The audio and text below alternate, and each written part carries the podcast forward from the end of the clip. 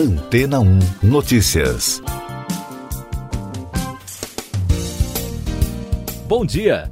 A rede britânica BBC relacionou o número recorde de pedidos de demissões nos Estados Unidos em abril com uma tendência que o pesquisador Anthony Klotz, especialista em psicologia organizacional, chamou de a grande renúncia. A tese de um realinhamento no mercado de trabalho em que uma parcela da população, por diversos motivos, está escolhendo largar os seus empregos. Como estava dizendo, naquele mês de abril, quase 4 milhões de trabalhadores, o equivalente a 2,7% de toda a força de trabalho dos Estados Unidos, deixaram suas ocupações. Os números revelaram um recorde desde 2000, quando esse tipo de dado começou a ser catalogado. De acordo com a reportagem, a onda de demissões provocadas pela pandemia formou um cenário ambíguo ela ocorre ao mesmo tempo em que há mais de 9 milhões e 300 mil desempregados, segundo dados de maio do Departamento do Trabalho. O quadro levanta uma questão principal aos especialistas. Por que tantos milhões de americanos estão procurando empregos e há outros milhões que estão pedindo demissão? A resposta não é fácil, mas apesar de existirem vários motivos individuais, Klotz, professor associado de administração na Escola de Negócios MEIS da Universidade Texas A&M, disse à reportagem que há quatro principais explicações para o que ele chama de a grande renúncia. A primeira é que muitos funcionários que já queriam deixar seus empregos em 2020 adiaram essa decisão. O segundo fator que pode ter impulsionado esse fenômeno é o esgotamento do trabalho. Um terceiro motivo que pode explicar a onda de demissões, segundo Klotz, são os momentos de revelação ou epifania. Eles acontecem quando uma pessoa que pode estar feliz com seu trabalho de repente vive uma situação que a faz querer deixar o cargo, como não conseguir a promoção que estava esperando, por exemplo. E a quarta possível explicação para a grande renúncia tem a ver com o trabalho remoto, que ganhou força durante a pandemia. Por isso, muitas pessoas que se adaptaram a trabalhar em casa não querem voltar ao escritório. Segundo números do Departamento do Trabalho, entre aqueles que deixaram seus cargos no último mês de abril, mais de 740 mil eram do setor de lazer, hotelaria e restaurantes. E daqui a pouco você vai ouvir no podcast Antena 1 Notícias. Queda de avião militar deixa 45 mortos nas Filipinas. Ministério da Saúde amplia a vacinação contra a gripe. Manifestantes fazem atos contra governo e a favor da vacina. São Paulo registra ações de vândalos. Um avião militar com 92 pessoas caiu no domingo no sul das Filipinas. A aeronave perdeu o controle na aterrissagem e saiu da pista de pouso. Segundo a Força Aérea, o avião partiu ao meio durante a tentativa de pouso na ilha de Joló. 45 pessoas morreram e outras dezenas ficaram feridas. O Ministério da Saúde informou no fim de semana que os estados e municípios devem vacinar contra a gripe toda a população a partir de seis meses de idade. Segundo a pasta, vai ficar a cargo de cada Secretaria de Saúde decidir a melhor maneira de ampliar a imunização. Manifestantes foram às ruas no fim de semana para protestos contra o governo e em defesa da vacinação contra a Covid-19. Foram registrados atos em todos os estados e no Distrito Federal, em cerca de 120 cidades brasileiras e em capitais da Europa. Em São Paulo, um grupo de vândalos incendiou uma agência bancária após o ato. Essas e outras notícias você ouve aqui na Antena 1. Oferecimento Água Rocha Branca. Eu sou João Carlos Santana e você está ouvindo o podcast Antena 1 Notícias. O presidente dos Estados Unidos, Joe Biden, deu uma festa no domingo, 4 de julho, dia da independência dos Estados Unidos, para celebrar a vitória contra a Covid-19. Para o evento, Biden e esposa Jill Biden receberam cerca de mil convidados, entre militares e trabalhadores da saúde. Mais destaques internacionais: o Papa Francisco foi submetido no domingo a uma cirurgia bem-sucedida para tratar uma infecção intestinal. O boletim divulgado pelo Vaticano afirma que o pontífice reagiu bem ao procedimento. Segundo a mídia italiana, a operação, que já estava agendada, foi realizada para reparar um estreitamento no cólon do paciente. A tempestade Elsa atingiu Cuba depois de afetar várias ilhas caribenhas e deixar ao menos três mortos. Segundo o Centro Nacional de Furacões, as chuvas e os ventos devem durar quase dois dias antes de seguir rumo à Flórida, nos Estados Unidos. Na sexta-feira, a Elsa se tornou o primeiro furacão da temporada do Atlântico. No Chipre, quatro pessoas morreram no segundo dia de um grande incêndio que destruiu trechos de floresta e dezenas de casas. De acordo com as autoridades locais, este foi o pior incêndio já registrado na mais populosa ilha do Mediterrâneo a pandemia no mundo.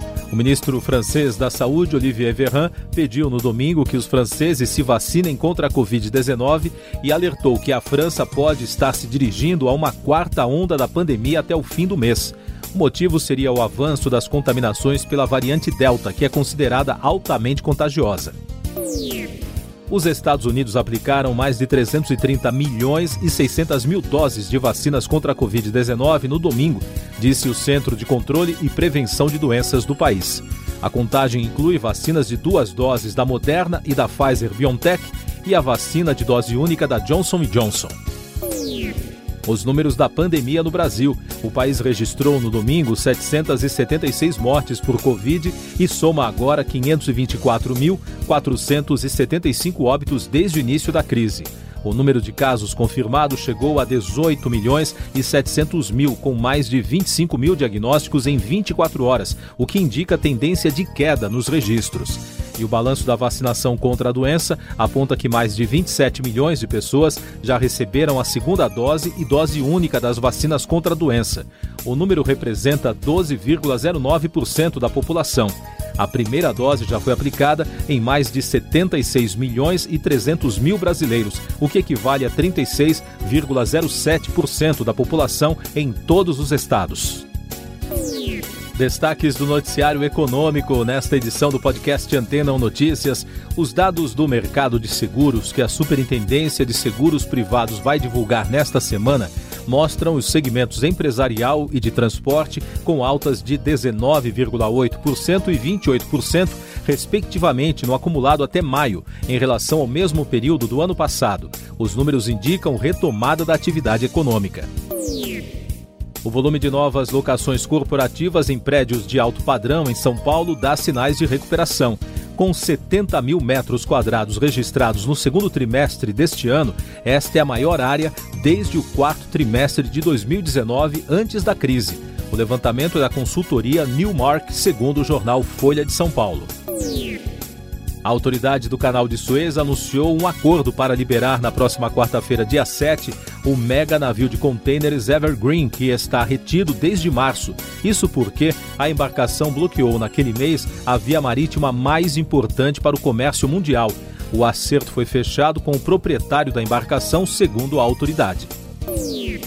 O órgão regulador da internet na China determinou que as lojas de aplicativos de smartphones parem de oferecer o aplicativo da Didi Global, depois que as autoridades descobriram que a empresa de busca por carona coletou ilegalmente dados pessoais dos usuários.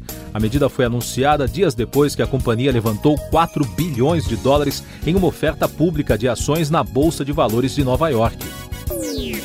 Tecnologia. O FBI informou no domingo que a amplitude de um ataque cibernético contra a empresa Caseia, que oferece softwares de gerenciamento para mais de mil empresas, poderia impedir uma resposta a todas as vítimas individualmente.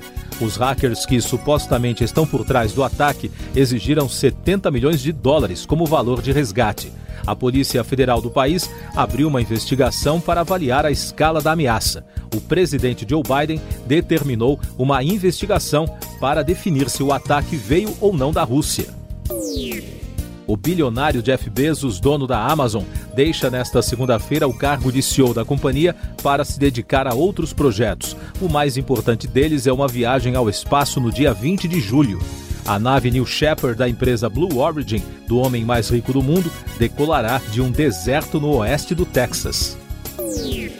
Cinema. A arrecadação de bilheteria do feriado de 4 de julho nos Estados Unidos mostra uma melhora em relação à edição do ano passado.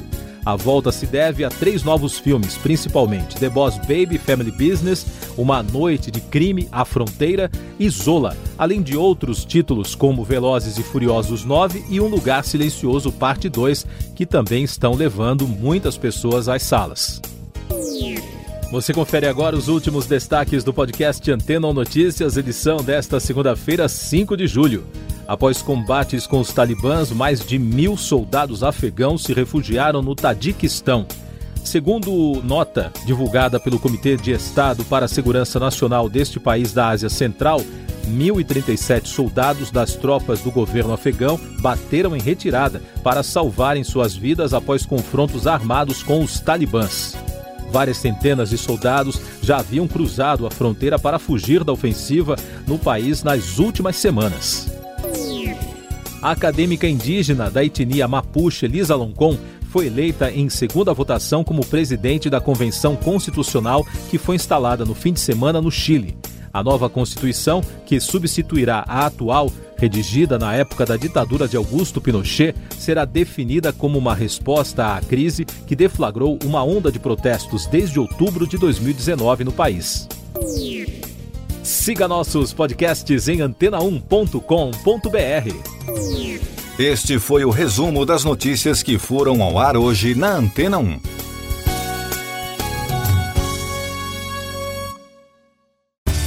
Depois de tanto conteúdo legal, que tal se hidratar com água rocha branca? O consumo regular de água durante o dia traz benefícios para a saúde, como, por exemplo, manter a pele bonita e hidratada. Rocha Branca, da fonte direto para a sua casa.